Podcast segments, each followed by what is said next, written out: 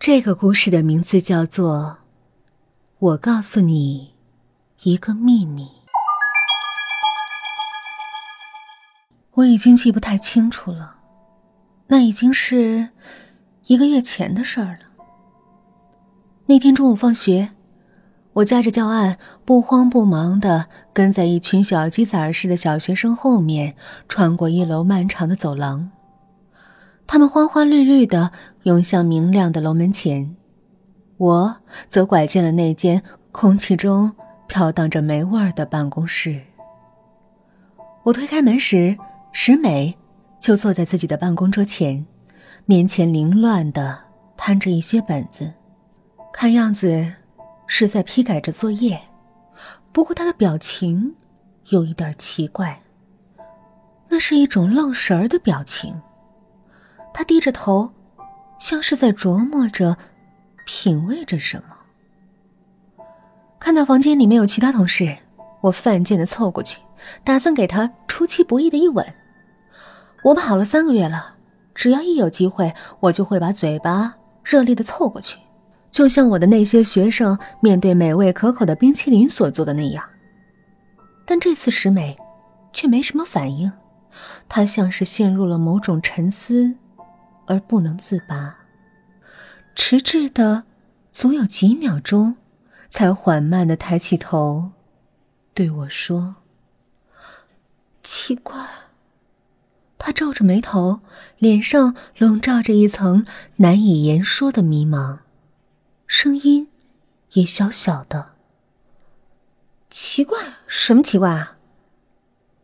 他抓起桌上的一个作文本递给我。这是我们班一个叫孟磊的男生写的作文，看得我好害怕。我漫不经心的接过本子，嘴上已经在嘲笑他了。一个三年级的小学生写的作文，把你给看害怕了，你可真够了不起的。你自己看看吧，他写他自己家，写的跟真事儿似的。他仰着头。弱弱的望着我，我还没见过哪个学生写这样的作文，吓死我了。说着，他搓了搓胳膊，仿佛现在是寒冷的冬天。我快速扫了一遍手里的作文，把本子往桌上一丢，嗤之以鼻的声音与本子拍击桌面的声音重叠在一起。小孩瞎扯淡，他几岁？你几岁？你要真信了他，你这智商就成问题了。他迟疑的看着我，似乎在琢磨我的话是否有道理。我一拽他的胳膊，哎，得了，走吧，吃饭去吧。那天，我们一起去吃肯德基，他对那篇古怪的作文还显得耿耿于怀。他说，他也不太相信里面写的内容，不过，他还是打算近期内到那个孩子家里去家访一次。他吸了可乐，很有教师责任感的跟我说：“我得叮嘱这个孩子的家长管管这孩子，别让他看这些鬼片现在的小孩都行看这个，日本的、韩国的，真没好处。写个作文都鬼气森森的，这可哪成啊？”两个星期后，他果然去了那个叫孟磊的孩子家，但是我随即发现。他从那次家访之后，开始有了一些变化。变化，就像一颗种子在暗无天日的土壤里发芽。这变化，别人未必能察觉，但是我却看得清清楚楚。他越来越不像是原来的他。换句话说。他像是变了一个人，行踪也诡秘起来。这令我百思不得其解。我询问师妹，她当然是不承认的，还会一脸不耐烦的呵斥我疑神疑鬼。后来，干脆就躲着我。怎么会突然这样呢？有一天正在上课，就在我为学生们布置一篇作文题目时。我猛然想起了当日的那篇作文，就像一道闪电劈击了我的头顶。我停下讲课，仔细的回味起其中的段落。一瞬间，我毛骨悚然。我忽然意识到，那孩子所写的，也许都是真的。这个想法令我全身上下爬满了惊悚的鸡皮疙瘩。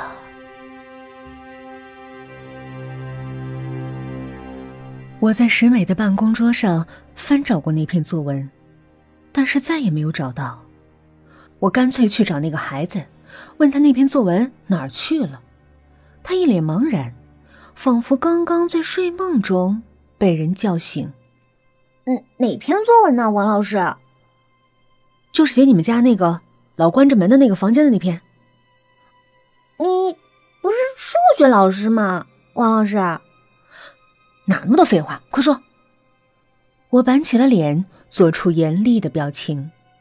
他耷拉下眼睑，随即又朝我露出了讨好的微笑，两颗小虎牙像小动物那样缓慢支出。撕了，早被我撕了，叠飞机了。那那你给我讲一遍，你作文写的什么呀？那可不行。他犹豫的摇了摇头，像个被俘的儿童团员。我我爸说了，我再乱说乱写，他就弄死我。他无辜的望着我，怯怯的说：“王老师，你是不知道我爸，他真能弄死我。”说着。他环顾左右，小声补充道：“我爸说，以后跟谁也不许瞎说，那是我们家的秘密。”那篇作文的题目似乎叫做“告诉你一个秘密”，但是很遗憾，关于它的内容，我只能想起一个大概。它有点像一则幼稚的鬼故事。在作文中，那个叫孟磊的孩子写道：“他们家有一个神秘的房间，这个房间从他记事起就是锁着门的。房间的门是暗红色的，他还特意强调，就是血豆腐的那种颜色。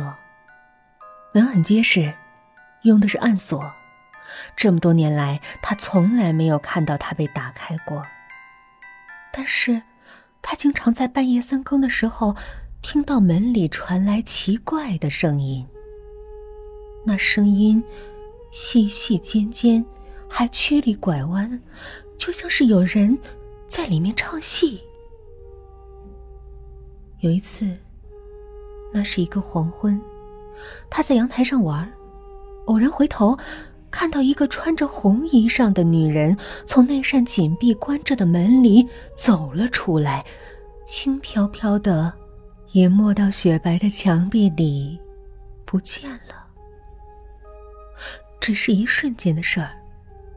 他揉揉眼睛，还以为是幻觉呢。可过了一会儿，透过阳台的玻璃窗，他看到那个红色的女人出现在了楼下。他沿着水泥铺就的小路缓慢的走着，一直走进了前面的一个正在遛狗的年轻女人的身体里。